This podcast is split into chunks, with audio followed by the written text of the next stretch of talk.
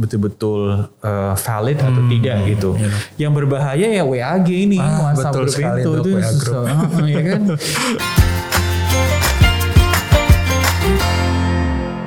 Halo, selamat siang Sobat Sehat RCM. Selamat datang di Pod CM, Podcast Cipto Mangunkusumo. Hari ini bersama saya, Dr. Oke Dimas Asmara, spesialis penyakit dalam, sebagai host pada podcast CM hari ini. Eh, kita ketahui bahwa COVID-19 telah eh, menjangkiti lebih dari 4 juta penduduk Indonesia dan semakin banyak penderita COVID maka akan menimbulkan kekhawatiran bagi penderitanya. Terlebih banyak sekali yang sudah merasakan mungkin dari para penonton eh, bahwa walaupun sudah sembuh masih ada gejala sisa. Nah, maka dari itu hari ini kita bersama-sama dengan seorang narasumber. Eh, Beliau merupakan seorang akademisi, klinisi, dan peneliti di bidang ilmu kedokteran penyakit dalam, khususnya respirologi atau pulmonologi intervensi. Beliau adalah Dr. Erik Daniel Tenda, spesialis penyakit dalam PhD. Selamat siang, dokter. Halo, selamat siang, Dokter Apa kabar, dok? Alhamdulillah sehat, Baik, sehat, sehat juga ya. Alhamdulillah. Oke. Baik dok, jadi ini adalah hot topic ya dok ya, yang sering sekali dibicarakan eh, masyarakat dok. Dan memang kita khawatir juga semakin eh, besarnya arus informasi, maka informasi hoax-hoax juga semakin banyak ya dok tentang long covid ini dok. Nah mungkin kita akan membahas lebih detail Ya. eh, tentang long covid ini dan bagaimana sih cara mengatasinya begitu dok. Nah sebenarnya dok definisi dari long covid 19 ini apa sih dok? Baik. Ya baik, em, terima kasih banyak Dokter Oko dan terima kasih juga buat eh, POCM atas eh, undangannya. Em, satu, sebelum mungkin saya jawab gitu ya, eh, Bapak Ibu yang kemudian mendengarkan eh, POCM, podcastnya Cipto Mangunkusumo. Jadi saya harus memberikan apresiasi dulu buat rumah sakit, terutama Rumah Sakit Umum Pusat Nasional Dr. Cipto Mangunkusumo dan juga banyaknya sekarang health educators di luar gitu ya. Betul. Baik itu dari dokter, ada juga perawat, ada juga apoteker. Kemarin saya eh, webinar sama teman-teman fisioterapis yang kemudian nggak henti-hentinya memberikan edukasi pada masyarakat. Ya memang tantangan yang paling besar adalah eh, saat ini banyak banget gitu ya berita yang tidak tepat mengenai COVID-nya sendiri maupun apa yang kemudian akan didiskusikan em, siang hari ini terkait dengan long COVID. Ya baik gini Dokter Oka. Jadi mungkin saya cerita sedikit dulu ya. Kita kan kurang lebih punya waktu hari ini dua hari ya untuk ngomong hari. Jadi eh, di waktu yang singkat ini saya coba kemudian akan eh, elaborasi bersama-sama dengan Dokter Oka di eh, terhadap topik long covid. Jadi eh, long covid itu tuh sebenarnya Bapak Ibu dimulai dari adanya seorang eh, berkebangsaan Inggris yang kemudian nge-tweet gitu ya. Ya pasti mi- millennials gitu ya karena millennials ini banyak Sosial media ya, Dok. Betul, betul. Jadi dia nge-tweet eh, tanggal 20 Mei 2020 tentang em, perasaan yang kemudian atau gejala yang dialami beliau pasca infeksi akut COVID-19. Jadi dia bilang katanya yang dia rasakan saat ini tuh kayak naik ke roller coaster gitu. Jadi ya kalau kita mungkin pasti Bapak Ibu yang kemudian uh, nonton um, Pod CM ini pasti pernah lah ke ke Dufan gitu ya. Ke dunia fantasi. Jadi pernah juga naik apa sih halilintar ya? Halilintar dok, roller coaster ya. Nah, jadi kalau misalnya roller coaster itu kan berarti ada naik ada turun gitu ya. Jadi ada satu kalau bisa dilihat analoginya atau disukai analoginya dengan um, twitternya beliau itu berarti beliau merasakan ada hari-hari di mana beliau ngerasa enak dalam kata lain mungkin tidak ada gejala atau gejalanya ringan tapi ada juga hari-hari di mana beliau ini ngerasakan bahwa saya ini nggak fit gitu. Nah dari situ kemudian tanggal 20 Mei 2020 sampai saat ini diskusi long covid itu semakin banyak gitu ya. Sering juga dengan banyaknya sekali banyak eh, penelitian terkait long covid, kemudian banyak organisasi kesehatan eh, di negara-negara membuat panduan gitu ya atau guidelines mengenai uh, long covid itu sendiri. Betul dok. Nah, jadi Dokter Oke tanggal kalau nggak salah bulan Oktober atau bulan November 2020 itu di Inggris um, salah satu organisasi kesehatan yang kemudian um, banyak mengeluarkan guidelines itu mengeluarkan satu panduan mengenai long covid gitu ya. Tapi sebelum mereka ada juga yang namanya OFID (Open Forum Infectious Disease) yang kemudian mendefinisikan long COVID sebagai adanya persistent symptoms atau gejala yang menetap tiga minggu setelah onset, onset gitu ya. Onset itu Bapak Ibu um, pertama kali kemudian Bapak Ibu mengeluhkan adanya gejala yang diduga COVID gitu ya. Nah, jadi itu tiga minggu. Nah, tapi kemudian seiring dengan berkembangnya jam uh, penelitian dari NICE juga bilang empat minggu. Nature 2021 bilangnya 4 minggu patokannya. Jadi definisinya sekarang yang digunakan mengenai long covid itu adalah persistent symptoms atau simptom yang menetap, yang kedua delayed symptoms, hmm. dan yang ketiga chronic symptoms. Hmm. Jadi persistent menetap, delayed baru belakangan, kemudian persist uh, chronic symptoms chronic which symptom. is jangka panjang. Nah, itu kurang lebih definisinya mengenai long covid. Nah sedikit lagi dokter Roko. Jadi kalau misalnya tadi kita udah tahu uh, patokannya tiga minggu, Nature pakai empat minggu, termasuk juga Nice pakai empat minggu, itu mereka kemudian membagi lagi, terutama yang di Nature itu membagi lagi keadaan long COVID. Ada yang namanya subakut, ada yang namanya kronik. Hmm, nah iya. kalau berarti dibagi atas periode waktu, maka yang dimaksudkan dengan subakut itu 4 sampai 12 minggu. Dan 12 minggu adalah kronik. batas untuk kronik, ya, ya dok ya. Kurang lebih seperti itu. Baik dokter. Jadi ya. memang gejala yang persisten ya dok ya, Betul. yang menetap setelah tiga atau empat minggu ya, setelah ya. terkena akut ya. uh, onsetnya. Nah ini yang sering banget ditanyakan dok, hmm. dok saya gejalanya ini, ini termasuk hmm. long covid, gejalanya A, uh, B, C, D, jadi banyak sekali gejala. Nah gejala ya. yang menetap itu bisa apa aja sih dok pada ya. long covid ini dok? Betul. Jadi saya rasa ini pertanyaan yang paling sering ditanyakan Betul, gitu ya ke, iya, ke kita ketika kemudian bertemu Bapak Ibu yang setelah infeksi akut kontrol kemudian ke poliklinik rawat jalan gitu ya terhadap keluhan yang masih dirasakan uh, oleh Bapak Ibu. Memang kalau ngomong uh, spectrum of disease gitu ya atau misalnya gejala yang dialami oleh pasien long covid banyak banget gitu. Hmm, Mulai dari yang paling sering dikeluhkan mungkin Bapak Ibu yang dengerin POCM sekarang ini ada yang masih ngerasa aduh kok saya masih capek nih kalau buat aktivitas iya, gitu ya. Iya uh, kemudian keluhan batuk gitu atau keluhan um, sesak nafas hmm. kalau beraktivitas sedang atau aktivitas berat gitu spektrum of disease-nya ini banyak bukan cuma yang tadi, tapi kurang lebih ada juga saya rasa mungkin Bapak Ibu yang dengerin pernah ngebaca artikel beberapa hari yang lalu bahwa dibilang gejala long covid itu bisa sampai 52. Hmm, 52 gejala, Dok. Iya. tapi uh, ya nanti mungkin kita bisa ngobrol banyak kali ya ke depannya tapi kurang lebih seperti itu yang paling sering dikeluhkan di, uh, pasien. Baik dok, jadi memang kalau misalnya ada penonton yang baru terkena COVID hmm. setelah tiga minggu tiba-tiba hmm. ada merasakan gejala yang terus menetap, betul. begitu dok, yeah. bisa jadi long COVID, bisa jadi juga bukan ya dok ya? exactly. ya, betul. betul, betul. Jadi memang betul. Uh, harus dievaluasi dan kalau perlu sampai mengganggu sekali berobat ke dokter betul. untuk bisa dilihat uh, ini penyebabnya apa, begitu dok. Yes. Nah tadi kan dokter bilang bisa tiga bulan lebih yeah. jadi kronik, emang emang bisa bertahan berapa lama sih dok yeah. gejala long covid ini? Yeah. Nah ini juga pertanyaan yang sering dikemukakan sama pasien ya. Jadi contoh seperti kemarin gitu, saya kemarin sempat praktek dan kemudian ketemu sama pasien um, survivor COVID. Uh, sebelumnya beliau ini waktu infeksi akut isolasi mandiri. Berarti hmm. kalau isolasi mandiri kita bisa tahu mungkin beliau ini bisa gejala ringan, ringan atau tanpa gejala. Tanpa gejala. Nah um, mereka kemudian tanya berapa lama nih saya kayak gini gitu karena beliau ini usianya 57 tahun laki-laki hmm. eh, kemudian aktivitasnya sebelum sakit masih um, wah rutin banget hmm. gitu ya termasuk beliau ini memang hobi lari ya ah, hobi iya. lari jadi uh, beliau nanya kapan saya bisa lari sama seperti yang kemarin gitu. Mungkin Bapak ini dulu pernah ngikutin 10K kali ya kayak banyak ya, orang-orang sekarang maraton gitu. Nah, tapi terkait dengan gejala berapa lama banyak yang bilang gejala itu bisa persist sampai 12 minggu atau lebih. Hmm. Bahkan ada yang bilang sampai 8 bulan gitu ya. Cuma yang paling penting seperti yang tadi disampaikan Dokter Oka, it's not about berapa lama itu akan selesai, tapi yang paling penting buat long covid walaupun nanti ini mungkin ada di uh, bagian tengah atau akhir dari diskusi kita.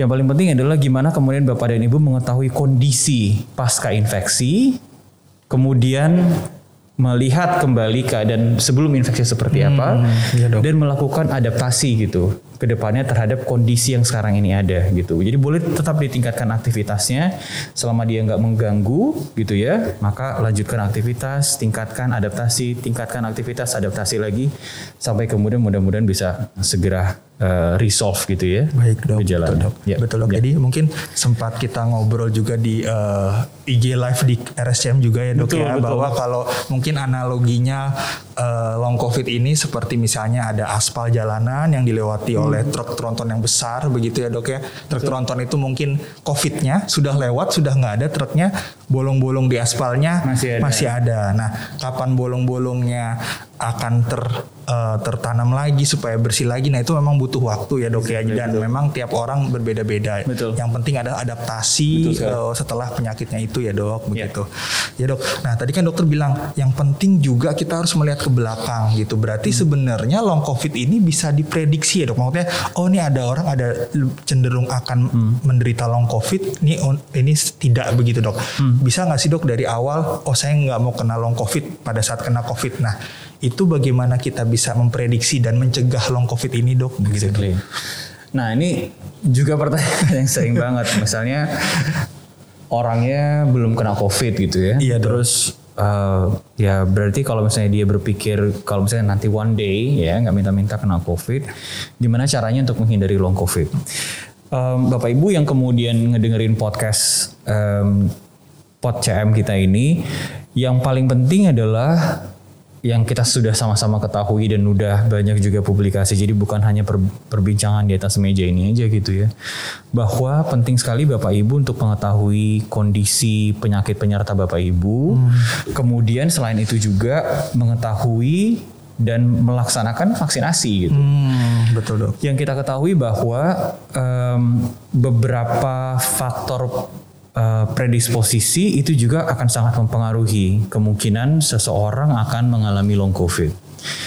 Tapi one thing for sure dan ini udah pasti dan udah ada penelitiannya bahwa kalau Bapak Ibu kemudian sudah vaksinasi gitu ya dan lengkap ya bukan cuma vaksinasi sekali loh vaksinasi lengkap gitu ya jadi kalau misalnya dengan em, Sinovac dua dosis gitu ya AstraZeneca dua dosis gitu so far sih yang ada di Indonesia semuanya masih required dua dosis ya Betul, Dok. Em, jadi begitu Bapak dan Ibu lengkap vaksinasinya, semestinya kalau misalnya kalau misalnya kena COVID, insya Allah tanpa gejala atau gejala ringan, alright? Iya, Dok. Berikutnya, kalau sudah vaksinasi, penelitiannya menyebutkan bahwa orang yang divaksinasi dibandingkan yang belum divaksinasi, symptom resolutionnya atau perbaikan terhadap gejala yang dikeluhkan lebih cepat. Berarti kalau misalnya mau dilihat dengan kemungkinan long covid, masih mungkin akan lebih kecil kemungkinannya pada orang yang sudah divaksinasi. Jadi key key message yang pertama hari ini adalah lakukanlah vaksinasi, segerakan diri Anda untuk dilakukan vaksinasi. Kalau masih ada keluarga yang belum vaksinasi, kalau boleh diantarin untuk vaksinasi sesegera mungkin, gitu ya. Roko. Betul. Itu mungkin salah satu cara supaya nggak long covid. Long COVID ya. Jadi memang banyak yang mengaitkan juga nih dok vaksinasi. Jadi dua topik yang heboh tuh satu long COVID, dua vaksinasi. Betul. Bahkan eh, mungkin kalau praktik sehari-hari gitu dok sering bilang eh, dok saya kena setelah divaksinasi, terus waktu itu kena long COVID juga. Ya, nah ya, ya. sebenarnya tuh mitos itu betul nggak sih dok? Malahan kalau dari dokter Erik Hmm. bilang tadi kan sebenarnya vaksinasi sebenarnya bukan untuk eh, eh, mencegah dia terkena, tapi kalaupun dia terkena gejalanya akan lebih ringan sehingga akan eh, lebih sedikit kemungkinan terkena long covid. Begitu ya dok ya. Jadi Betul, betul key message yang pertama bapak-bapak ibu-ibu yang belum vaksin segera vaksin ya dok Betul, dan full betul. dosis ya dua kali ya. Betul sekali. Begitu dan jangan, jangan pilih-pilih vaksin Jangan, itu. betul, Dok. betul, betul, betul. jangan pilih-pilih vaksin. Bapak Ibu yang yang ngedengerin pot CM, saya rasa bukan cuma di uh, pot CM aja yang kemudian akan bilang ini. Banyak sekali health educators di luar sana gitu ya, termasuk Kementerian Kesehatan juga dia bilang bahwa vaksin yang paling baik adalah vaksin yang tersedia untuk bapak dan ibu dan bisa diakses sesegera mungkin. Hmm. Jangan pilih-pilih vaksin. Yakinlah bahwa ketika sudah divaksin, maka semestinya kita bisa mendapatkan proteksi gitu ya um, dari kemungkinan yang tadi kita diskusikan. Ya. Betul dok. Jadi key, key point yang kedua dok setelah harus vaksinasi, hmm, hmm. yang kedua jangan pilih vaksinasi ya dok betul, ya. Jadi betul, yang betul. paling tersedia dan paling terdekat silahkan ya dok ya. Betul. Baik dok. Nah misalnya nih dok, jadi uh, apabila ada yang nonton, oh ternyata gejala-gejala ini saya cocok nih dengan gejala long hmm, covid, hmm, hmm. mereka perlu panik nggak dok? Aduh saya kena long covid itu mesti gimana gitu dan yeah. next stepnya seperti apa sih dok kalau yeah. misalnya terkena gejala tersebut? Yeah. Um, satu hal Bapak Ibu yang kemudian ngedengerin uh, pot CM. Jadi kalau misalnya kemudian ada gejala long COVID gitu ya, uh, atau ada gejala sisa deh, nggak usah hmm. bilang gejala long COVID dulu karena sama seperti yang tadi disampaikan Dokter Oke, kami sebagai klinisi ketika kemudian Bapak dan Ibu setelah infeksi akut ketemu sama kami di rawat jalan gitu ya di poliklinik menegakkan diagnosis long covid itu kami akan melakukan assessment atau pengkajian yang komprehensif gitu. Jadi bukan juga berarti ketika bapak dan ibu pasca infeksi akut covid udah pulang ke rumah masih ada keluhan seperti lekas capek ada batuk-batuk terus kemudian langsung dibilang long covid nggak gitu ya dokter. Iya dok. Nah jadi um, kalau misalnya kemudian um, ada gejala yang kemudian tetap ada pasca infeksi akut, jangan panik gitu ya, jangan panik karena satu, saya rasa sekarang akses terhadap fasilitas kesehatan itu udah terutama di kota-kota besar gitu ya, udah udah bisa dijangkau oleh seluruh lapisan masyarakat, hmm, gitu. right? Itu yang pertama. Yang kedua, kalau bapak dan ibu kemudian um, belum berkesempatan untuk ke rumah sakit gitu ya. Sekarang dari Kementerian Kesehatan sudah menyediakan 11 aplikasi telemedicine hmm. untuk kemudian dimanfaatkan gitu. Ya, so, jadi uh, seharusnya sekarang menjadi lebih accessible gitu untuk kemudian bisa bertemu dan berdiskusi dengan dokter terkait dengan keluhan. Sekali lagi jangan panik. Justru kalau tambah panik malah semakin banyak justifikasi yang nggak benar hoax-hoaxnya malah semakin nempel gitu ya. Iya. iya. Jadi pokoknya jangan panik, ketahui dulu gejalanya dan kemudian konsultasikan. Nah, pertanyaannya nih, kapan mesti konsultasi sih hmm, gitu? Ya, Dikonsultasikan apabila kalau kemudian Bapak dan Ibu ngerasa bahwa keluhan tersebut mengganggu kualitas hidup. Nah, pasti nanya juga kualitas hidup tuh gimana gitu hmm. ngukurnya ya sih.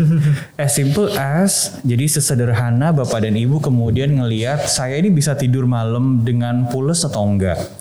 Maksudnya kalau misalnya bapak dan ibu ada keluhan kayak batuk, sesak nafas, malam-malam tuh terbangun nggak karena keluhan hmm, itu. Gitu. Kalau misalnya memang terbangun karena keluhan itu dan kemudian misalnya aktivitas minimal di rumah gitu, misalnya ibu-ibu kan biar beberes gitu ya pagi-pagi gitu ya. Sebelum pasar, sakit, gitu ya, sebelum sakit bisa beberes semua kamar, dapur dan lain-lain gitu ya. Eh tapi setelah sakit mungkin aktivitas biasa aja kayak makan, minum, mandi masih oke. Okay. Tapi beberes sedikit kemudian capek hmm. gitu ya. Kalau misalnya ada keluhan seperti itu dan menetap, terutama mengganggu sekali kualitas hidup, silakan konsultasikan ke dokter.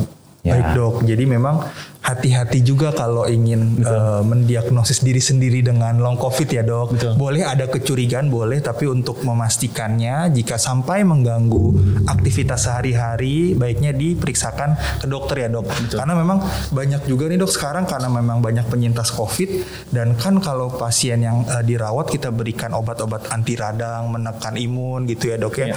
Tiba-tiba datang dengan penyakit yang lain gitu dok. Misalnya kok tiba-tiba kena infeksi misalnya TB TBC atau ternyata ada pengentalan darah gitu. Jadi Betul. untuk menentukan nih suatu long covid atau penyakit baru yang yeah. muncul setelah yeah. covid memang perlu investigasi lebih lanjut ya dok ya Betul. gitu gitu dok. Yeah. Nah untuk yang gejalanya dok tadi kan sampai mengganggu kualitas hidup ya dok ya. Uh. Uh, gejala apa yang mesti kita perhatikan hmm. yang tadi dok sampai hmm. investigasi misalnya mengganggu kadang-kadang orang kan mengganggu aktivitas hidup orang Indonesia terkenal kuat-kuat ya dok ya. Jadi kalau nggak masih bisa jalan gitu dok jadi masih Betul. di rumah aja gitu dok. Betul. Tapi ada nggak sih dok kayak gejala spesifik yang mesti kita perhatikan dok? Mungkin hmm. kalau uh, sebagai contoh saya pernah dapat pasien yang uh, kerja kantoran gitu dok. Yeah. Tiba-tiba dia susah loadingnya gitu dok. Jadi mungkin salah satu gejalanya bisa brain fog seperti itu. Betul. Nah uh, mungkin ada gejala-gejala yang lain yang mesti kita khawatir bahwa oh ini harus diperiksa lebih lanjut begitu Iya, dok. Ada iya. nggak dok kira-kira dok? Jadi em, kalau berdasarkan penelitian ada banyak sekali gejala yang 52 kemudian dikeluh- tadi ya, Dok, Iya, ya. itu yang berdasarkan berita di media elektronik ya. Nah jadi kalau misalnya ada gejala-gejala seperti sesak nafas yang kemudian betul-betul mengganggu Sesak bapak dan nafas, ibu ya, gitu Dok. ya. Di rumah misalnya aktivitas ringan aja kayak mandi, makan, minum tuh sesak gitu, ya kan? ya, Dok. Uh, nah, jadi kalau untuk sesak ini saya uh, atau sesak nafas ini saya yakin Bapak dan Ibu di rumah terutama di era pandemi ini mengukur um, saturasi oksigen pakai alat pulse oximeter itu udah udah jadi eh, semua orang kayaknya punya gitu ya terutama di kota besar gitu. Jadi kalau misalnya memang punya ya dilihat em, hasil em, pulse oximeternya gitu ya saturasi oksigennya apakah lebih dari 95 atau kurang dari 95 misalnya seperti itu. Baik dok. Dan jadi ada, ada parameter terukurnya. Kemudian frekuensi nafas gitu ya. Jadi kalau misalnya nafas normal itu 12 sampai 20, nah ini lebih dari 20 kali.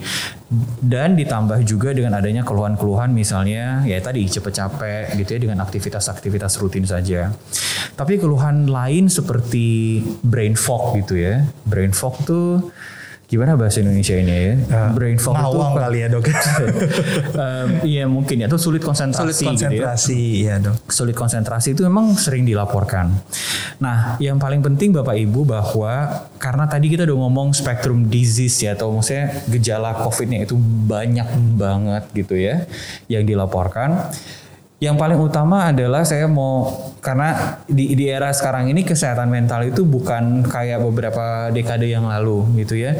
Jadi buat bapak dan ibu yang kemudian mengalami em, keluhan seperti cemas gitu ya, kemudian depresi gitu, kemudian sulit konsentrasi ya, itu silahkan konsultasikan gitu ya, karena pasti otomatis keluhan-keluhan seperti itu tuh akan sangat mengganggu bapak dan ibu gitu. Satu hal yang kemudian perlu juga disampaikan di sini, Dokter Oke adalah segala keluhan pasien pasca infeksi akut dari COVID adalah valid gitu. Jadi jangan kemudian bilang wah nanti kalau saya berobat ke Dokter Oke ini dipikirnya saya nggak ada ngada nih, enggak, enggak, enggak, enggak, enggak. Jadi semua keluhannya valid, silakan didiskusikan. Selama kemudian bisa diakses dokter-dokternya atau nakes yang ada, diskusikan dan itu yang paling baik gitu ya, biar bisa dicari way out yang terbaik. Baik dok, siap dok. Nah, eh, salah satu juga pertanyaan yang sering ditanyakan dok.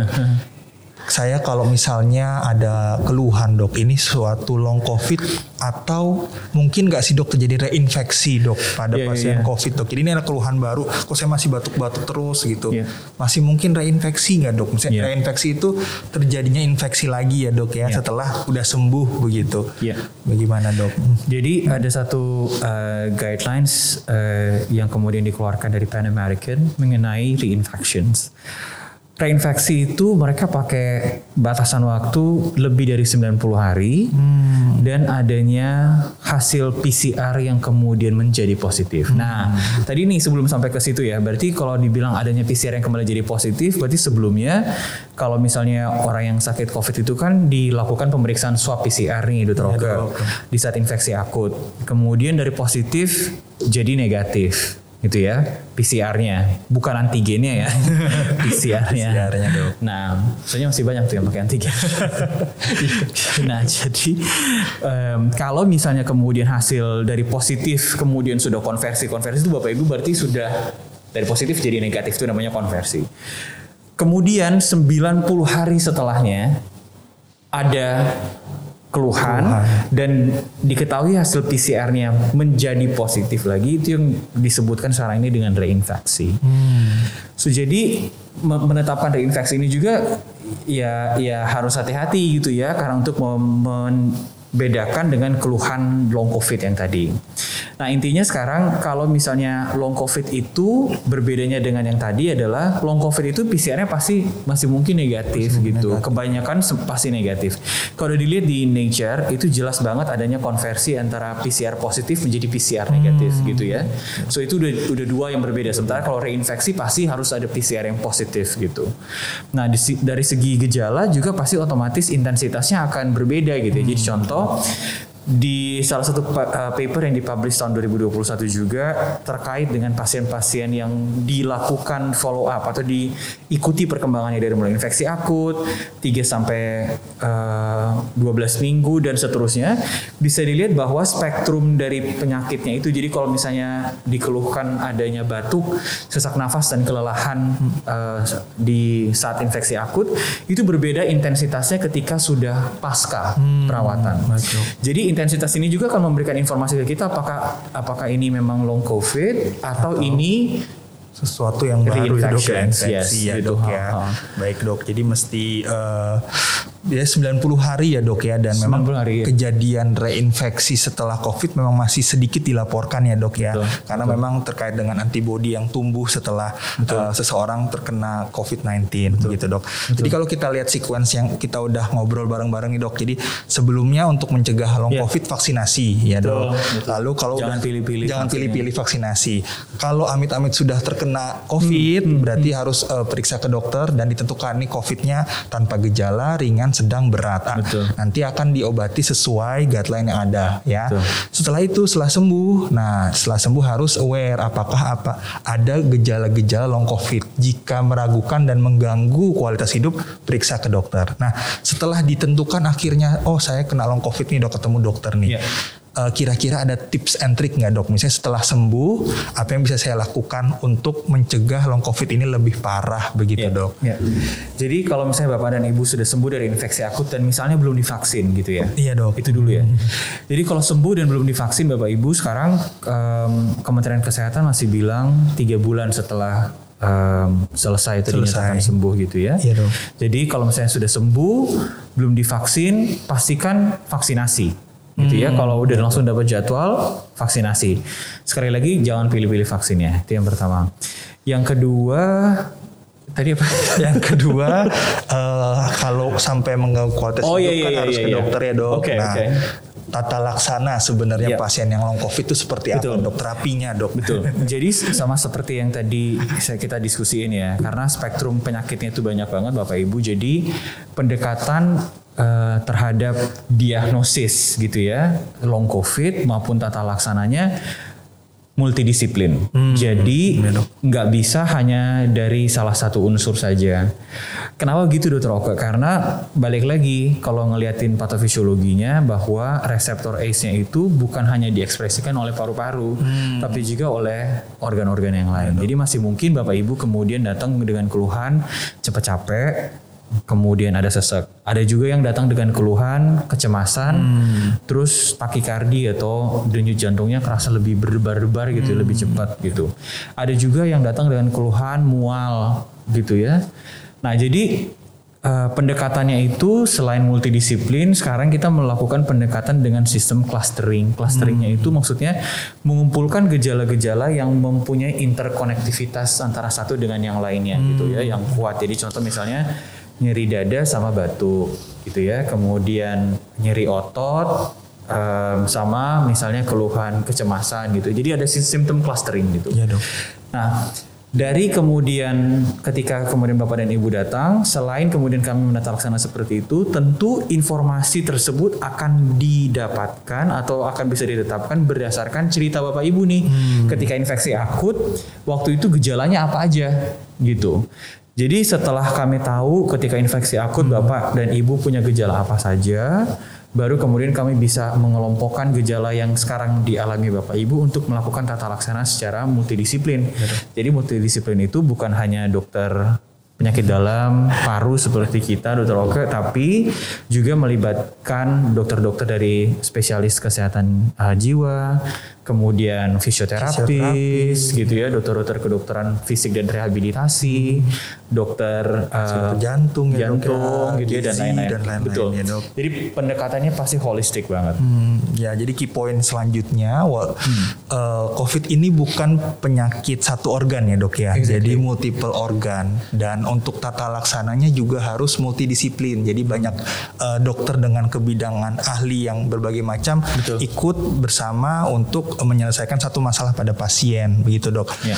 Nah ini untuk uh, bapak-bapak, ibu-ibu ini dok uh, masyarakat awam Ya. boleh nggak dok kita misalnya kayak olahraga setelah COVID Ya. atau ada makanan-makanan apa yang bisa uh, di uh, dikonsumsi untuk mencegah long COVID Ya. seperti itu. Jadi uh, tata laksana di rumah begitu dok yang bisa dikerjakan dok, begitu dok. Ya, sama seperti yang tadi eh, saya sampaikan di awal gitu ya. So key points dari em, bagaimana kemudian bapak dan ibu melakukan self management ya. Jadi eh, di di long covid itu pendekatannya ada yang namanya medical management. Jadi terkait dengan penata laksanaan yang kemudian dilakukan oleh tenaga kesehatan terhadap keluhan bapak dan ibu. Ada juga yang namanya self management atau penata laksanaan yang dapat dilakukan secara mandiri di rumah, rumah, ya. Nah, jadi yang mandiri di rumah seperti yang tadi. Jadi kalau misalnya bapak dan ibu kemudian ada gejala seperti batuk, sesek yang kemudian masih mengganggu, ya tadi melakukan monitoring saturasi itu juga tetap uh, dapat dilakukan. Nah, tadi saya sempat menyebutkan mengenai proses peningkatan aktivitas dan adaptasi. Iya dok. Itu ya. Jadi hal berikutnya yang kemudian terkait self management ini adalah melakukan tadi boleh ditingkatkan aktivitasnya secara bertahap dan melakukan adaptasi karena itu yang paling penting. Demikian juga untuk olahraga gitu. Jadi kalau misalnya kayak tadi Dr. Oka kan analoginya pakai jalan yang aspal dilewati eh, Truk gede ya dok, gitu ya. bolong-bolong. Nah jadi otomatis atau let's say misalnya kayak gini kali ya, Em, em, ketika bapak dan ibu kemudian selesai sakit covid dan mau ditingkatkan aktivitasnya, pertama tahu dulu nih sekarang saya kemampuannya kayak apa. Cara taunya adalah ya lihat aja kemampuan sehari-hari biasanya ngapain, saya bisa balik ke dalam kemampuan itu menjalankan aktivitas rutin dulu. Oke atau enggak? Setelah itu boleh ditingkatin ya. Oh berarti saya udah boleh mungkin jalan pelan nih di sekitar kompleks rumah, tapi tetap pakai masker loh. Jadi bukan berarti udah selesai COVID, kemudian nggak melakukan protokol kesehatan, kesehatan. dan perilaku hidup bersih dan sehat nih THBS. Nah itu harus dilakukan. Nah jadi setelah itu kemudian baru ditingkatkan perlahan. Nah, untuk meningkatkan perlahan itu Bapak dan Ibu mesti ada fase adaptasinya. Jadi nggak bisa nih misalnya kayak, ups, em, ada pasien gitu ya, terus mau ke dokter Oka. Nah, saya misalnya saya pasiennya saya deh gitu. Terus saya bilang ke dokter Oka, dokter Oka saya sebelum em, sakit COVID, saya ini pelari maraton 10K. Baru selesai COVID saya dua minggu lalu. Minggu depan saya mau daftar nih 10K dong gitu. Kebetulan hadiahnya gede gitu ya. Nah jadi Bapak dan Ibu boleh nggak sebenarnya? Jawabannya adalah mengetahui dulu kondisinya. Kondisinya. Tentunya kita nggak bisa langsung forsir gitu ya, langsung lari 10k ya nggak bisa gitu ya. Mungkin bisa bisa aja, tapi mungkin setelah itu ya pasti keluhannya akan lebih berat gitu ya. Iya, Sesak nafasnya pasti mungkin lebih prominent ketika itu. Jadi Baik, sekali lagi yang paling utama adalah menyesuaikan dulu, eh tahu dulu keadaannya, boleh ditingkatkan aktivitasnya secara bertahap dan adaptasi. Jadi kalau misalnya mau di mau di apa namanya gambarin ya benar-benar kayak anak tangga aja bapak ibu gitu ya. Jadi iya, dok. kalau mau ditingkatkan aktivitas, adaptasi, tingkatkan aktivitas, adaptasi gitu. Iya dok, baik Gitu dok. ya. Jadi nggak bisa langsung 10k daftar gitu ya. Nah, Siap dok, sudah sangat jelas dok. Nah Ya. ini uh, one million dollar question dok. Jadi Yes. uh, apakah saya bisa sembuh dok dari long covid? Apakah bisa aktivitas kembali seperti semula begitu dok? Ya. Nah, Jadi em, mungkin saya tarik ke belakang dulu ya, Dr. Oke. Di awal diskusi mengenai long COVID yang kemudian kita ketahui bahwa banyak sekali faktor yang eh, mendukung gitu ya atau menjadi predisposisi atau prediktor dari keadaan long COVID ini. Banyak yang bilang berdasarkan penelitian itu ada lima. Mudah-mudahan saya bisa recall ini secara berurutan. Pertama orang dengan usia lanjut hmm, gitu ya. Usia lanjut itu kalau di Indonesia di atas 60 tahun gitu. Kalau di luar negeri mereka pakainya 65 tahun atau lebih ya. Jadi orang usia lanjut. Yang kedua jenis kelamin perempuan. Yang ketiga orang dengan gejala infeksi akut. Jadi di saat dia sakit COVID itu Dokter Oke dia memiliki gejala 5 atau lebih. Hmm, Nah, ya dok. di paper yang kemudian dipublish di Nature dibilang bahwa kalau orang tersebut di saat infeksi akut memiliki gejala 5 atau lebih, dia memiliki odds ratio atau memiliki probabilitas, memiliki kemungkinan empat kali lebih tinggi dibandingkan orang yang gejala infeksi akutnya kurang dari 5 terhadap kemungkinan long covid. Jadi contoh yang sederhana misalnya eh, ibu bu siapa ya bu bu A gitu ya Iya dok. Ibu A ini waktu infeksi akut dia atau di saat sakit COVID dia gejalanya ada batuk, demam, sesak, mual, diare. Itu udah lima, Lima ya, dok. Iya kan? Dibandingkan dengan ibu B gitu ya yang punya gejala cuma nyeri badan aja gitu. Nah, ibu A ini kemudian memiliki kemungkinan untuk long COVID empat kali lebih tinggi dibandingkan si ibu B. Iya dok. Itu penelitian yang sekarang ini kita tahu. Berikutnya penyakit komorbid ya orang yang kemudian memiliki komorbiditas itu di beberapa jurnal bilang bahwa mereka memiliki kemungkinan untuk kemudian bisa mengalami long covid. Yang terakhir adalah orang-orang dengan lower social economic status. Kenapa gitu Dr. Roke? Karena yang kita pahami bahwa em, masyarakat yang kemudian eh, dengan eh, tingkat pendidikan yang tidak sebaik dengan eh, masyarakat yang lain gitu ya, itu eh, memiliki kemungkinan untuk mengalami long covid karena ini terkait dengan adanya em, Jadi yang low uh, Iya, iya, social iya. status ya Betul, dok ya betul, betul. itu lebih uh, beresiko untuk uh, Jadi ini, dok. iya iya ini saya ke distrak karena itu mati. Oh iya, nyala lagi dong. nyala lagi. Jadi jangan lupa dengerin podcast Chip maupun semua. Oke kita lanjutin. Jadi lower social economic status. Jadi itu karena eh, yaitu tingkat eh, pendidikan, yang Pendidikan. kemudian akan sangat berpengaruh terhadap eh, pemahaman dari orang tersebut gitu ya. Kemudian dari segi ekonomi terkait dengan eh, asupan misalnya makanan-makanan yang bergizi, melaksanakan olahraga dan lain-lain gitu ya. Tapi em, saya yakin bahwa bapak dan ibu yang kemudian sekarang ini em, mendengarkan pot Cipto ini udah balik layarnya. Jadi em, dan di era digital kemampuan literasi digital kita udah lebih udah sangat-sangat udah jauh lebih baik dibandingkan beberapa tahun sebelumnya. Maka kalau misalnya Bapak dan Ibu kemudian mau menelusuri eh, lebih lengkap gitu ya atau mengkonfirmasi apa yang kita diskusikan tadi terkait dengan long covid bisa kemudian di eh, cari informasinya. Tapi sekali lagi ya, mencari informasi itu di Google juga harus hati-hati Iya, gitu betul, ya. betul. Nah, yang paling kalau di Google tuh masih bisa ngeliatin gitu atau di di di web gitu ya, ngeliatin apakah ini dari informasi yang betul-betul uh, valid atau tidak gitu. Yang berbahaya ya WAG ini, Hmm, iya, Ah, WhatsApp betul sekali, itu, itu WA group. Heeh, ya kan? Nah, jadi uh, intinya boleh kemudian melihat di situ untuk informasi-informasi yang praktis gitu ya yang perlu dilakukan atau kalau mau rujuk boleh uh, ke uh, webnya Kementerian Kesehatan gitu ya atau rumah sakit rumah sakit gitu ya seperti uh, POCM untuk mendapatkan informasi tambahan. Hmm, Ya. Baik dok, jadi memang harus betul-betul hati-hati ya dok ya kalau Betul. terima informasi harus cek dan dicek sumbernya dari mana Betul, ya betul, dok ya. betul. Ya dok. Nah tadi juga ada yang sempat disebut dokter Erik belum kita Hmm. eh, bahas lebih dalam tentang komorbid ya. Jadi komorbid itu penyakit penyerta ya dok Betul. ya, yang seseorang punya misalnya bapak ibu amit-amitnya terkena COVID, tapi Hmm. memang sudah punya diabetes lama, sudah punya sakit jantung lama, itu juga harus eh, ditata laksana dengan baik ya dok ya agar Iya. long COVID-nya ini tidak eh, menjadi lebih berat lagi. Begitu dok. Nah dok ini sudah 30 menit waktu kita dok sudah lebih bahkan ya dok. Kita kalau ngomongin long COVID kayaknya dua hari pun juga nggak akan selesai ya dok ya. Saya malah rencananya dua hari nih. dua hari ya. Begadang kita dok di sini dok. Nanti mungkin kita bisa ngobrol lagi ya, ya. Iya dok, betul dok. Part 2. Part two, baik Part dok. two, oke. Nah dok, ini buat terakhir dok, eh, take home message. Jadi Yes. eh, apa poin penting yang ingin dokter sampaikan ke para penonton Pod CM ini dok, yang Ya. penting dok. Baik, terima kasih. Eh, sekali lagi terima kasih banyak atas undangannya eh, untuk saya dan Dr. Oke eh, berbagi di sini berdiskusi dengan eh, topik long COVID. Mungkin saya eh, ada dua nih Dr. Oke. Pertama mungkin pesan buat dokter, teman-teman dokter dan nakes. Yang kedua untuk masyarakat ya. Jadi eh, untuk bapak dan ibu eh, tenaga kesehatan mendiagnosis long COVID itu eh, kita harus membuat diferensial diagnosis sebanyak mungkin gitu ya. Jadi bukan berarti sekali lagi ketika ada bapak dan ibu yang masih mengeluhkan adanya gejala long covid misalnya pasien uh, dokter gitu ya atau prof kemudian bahwa ini long covid gitu. Jadi buatlah diferensial diagnosis sebanyak mungkin. Masih mungkin tadi seperti yang disampaikan dokter Oke selesai infeksi akut eh ternyata tuberkulosis pasiennya gitu ya. Bukan long covid kan? Iya, Dok. Terus uh, itu untuk para dokter.